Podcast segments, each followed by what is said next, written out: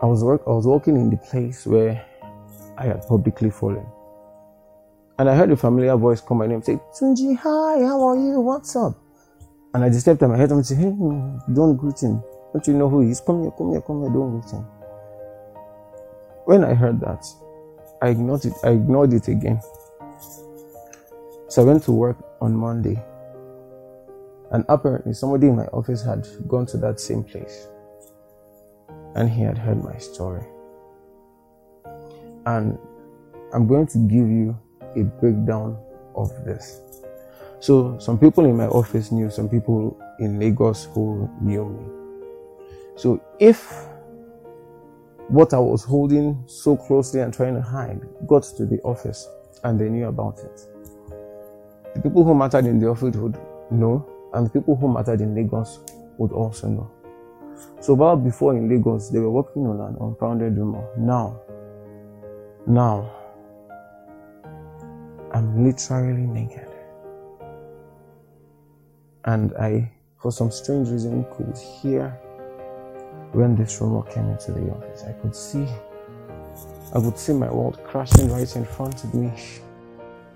I could see the end. I could literally feel the pain. Everything I had worked so hard for, my image that I had carried so much burden for, it all came cracking.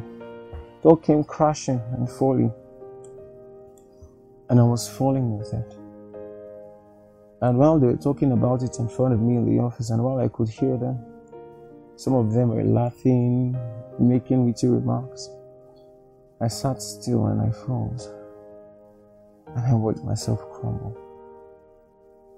This time I was falling. I was falling and I was falling. But I wasn't landing on anything. I wasn't hitting the ground. I was just falling. I looked at what was ahead and how much pain I was going to go through. And I said, God, can I take this? Can I leave with this? This is too much. I can't do this. So I made a decision. I wouldn't do this. Right there and then, all the people in front of me were laughing while I was sitting in an office seat. I made the decision to die, to kill myself. So I was sitting in the chair and I was falling and I was breaking. I was breaking. I could hear myself breaking. There was so much noise in my head. I could hear myself breaking, but people around me couldn't hear a thing. My whole world was crashing, but people around me couldn't, couldn't see. I was quiet on my seat, falling and not landing. And I made the decision to, to end it all.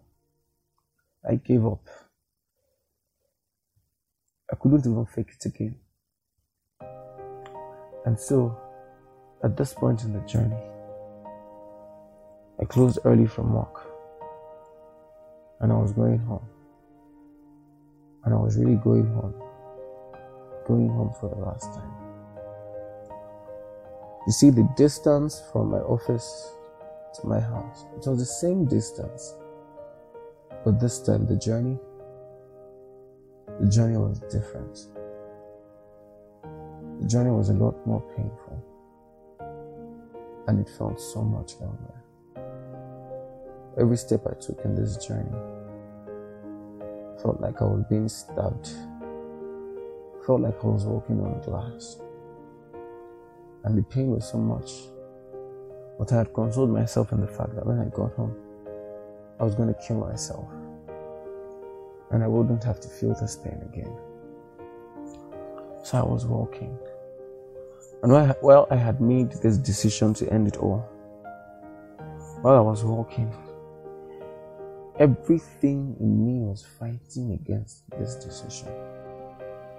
I could literally see my mom crying and mourning. They said, Would you let this woman go through this pain too? I said, I can't go through this pain. I can't. I can't. Even the image that had caused me the pain, they said, Are you going to give up on this image? What will people say when they find out you had you you committed suicide? I said, Mm-mm. let the image be damned. I can't do this again. It's too much. And so I was walking home, and I stopped at the market. Remember, I said I was breaking, and there was so much noise within me. I went right through a market filled with so much, with so many people, and I had this very loud noise within me and nobody could hear or see my breaking. I went to the market and I bought sniper. I bought an insecticide I was going to drink to kill myself. Funny enough, I remember the woman who sold it to me.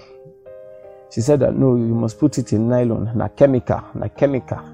If you don't put it for nylon and just take your hand, touch her, you will injure. In other news, if you don't put it in a nylon and you touch it just like that, you could contaminate yourself and probably get food poisoning. She didn't realize that I was about to drink the chemical. So I was walking and I was broken. Walking home. walking, really walking home. And just as I was walking, about to end it all, I, hear, I heard a voice. And this voice sounded so excited, so jumpy. Do you know what the voice said? He said, So, this is how it all ends. After all the speaking in tongues, after all the singing in church, after all the Bible reading, after this is where you end. Wow. Can you imagine how the mighty have fallen? I heard the voice jumping up and down and celebrating. Now I was just down and broken, and this voice was so excited about my fall. And then the voice said something. The voice asked me a question. It said, Now that you are here, what do you have to say to your God?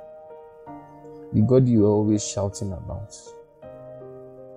The voice was literally saying, Now that you're about to die, why not curse God and die? I Remember, at this point in time, I'm broken. And in this part of my journey, this is where a lot of people might not find a piece of themselves. Because what happened next is peculiar and it's just a part of my journey and my journey on.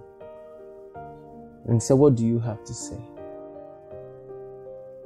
I paused for a moment and I kept quiet. And the next thing I said was 24 years. I said, What do you mean? What do you mean by 24 years? I said 24 years of mercy, 24 years of grace, 24 years of patience because now I'm talking to God. He asked me, What do you have to say to God? 24 years of never giving up on me, of never leaving or forsaking me. 24 years of love, 24 years of strength, 24 years of forgiveness. You see, the people who heard the rumor about me just saw about one hour of my life